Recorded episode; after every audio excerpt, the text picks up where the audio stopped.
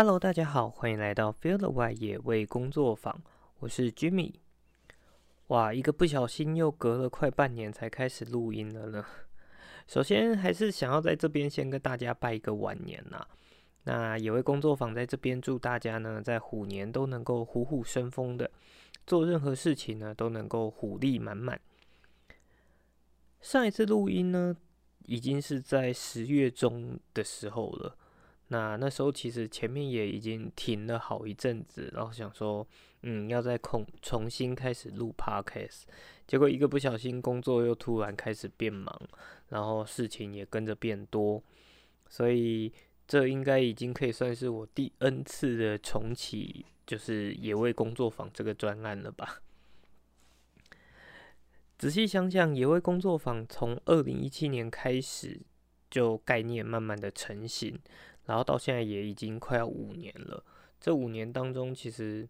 累积了很多的想法跟概念啊，都还没有空，就是还没有办法把它好好的实现。那虽然 Podcast 也就是中间也一度停摆了好几次，但其实已经算是我所有呃设想的专案里面，就是比较完做做最多做完整的一个了。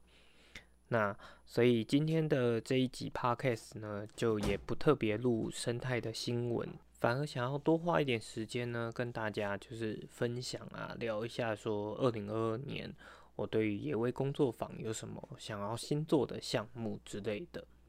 同时也是希望就是这样子，呃，发愿之后就跟大家讲了，哎，要做哪些项目之后，自己能够比较积极的把这些事情完成。不要又像之前一样，就是做了一下，然后就停摆了。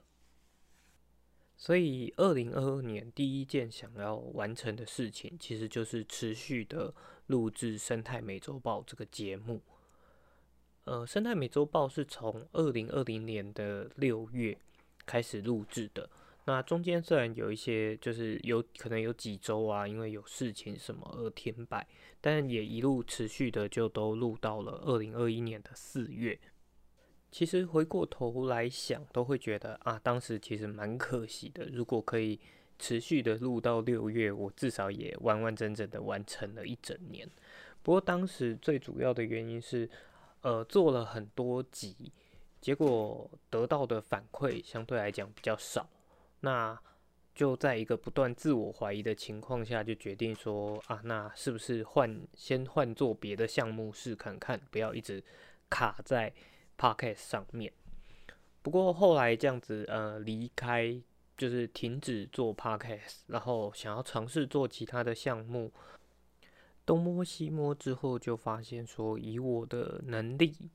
跟现阶段有的时间来说。Podcast 反而相对是一个比较呃容易一点的项目，而且其实，在停止录制之后，后面也曾经收到了呃两次的反馈，一次是来自呃就是比较类似厂商，他们就希望说，哎，他们也有一些生态的讯息想要做推广的情况下的话，有没有可能跟野味工作坊合作？不过由于一直都没有很呃，积极的来经营，所以在收听数啊，或者是呃观看数量，或者是呃订阅数上面，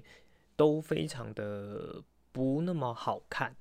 那所以也让我就是产生了，哎，好像应该要好好来经营的这个想法。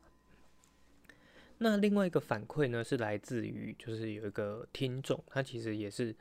研究所的学妹，虽然我们。并没有很实际的接触过，但他确实给了我蛮多的鼓励，就是他让我知道说，哎，呃，其实这样子在做生态新闻的整理，确实是有帮助得到人的，也确实有人可以从中获得一些知识的。所以我觉得，二零二二年生态美洲豹的部分呢，就还是希望可以持续的做下去。那播出的时间基本上也都还是会设定在礼拜三的晚上把节目丢上线。不过为了避免就是之前是每一周急录，然后及时上传，那为了避免以后会遇到哎，可能突然有事情啊，那个周三我没有办法录音，而导致节目不断停摆，接下来会采用预录的方式。所以我们的生态美洲报它每一次的新闻内容呢，时间就会变成是上周，就是从周一到周日的新闻，然后我会在这一周的周一到周三。选时间把它录制完成。那在每周三的晚上，呃，目前预计时间可能是八点或者十点，然后来就是上传。那不过我想生态美洲报应该不太会是就是很多人抢先着听，因为它的时效性其实并没有那么的急迫。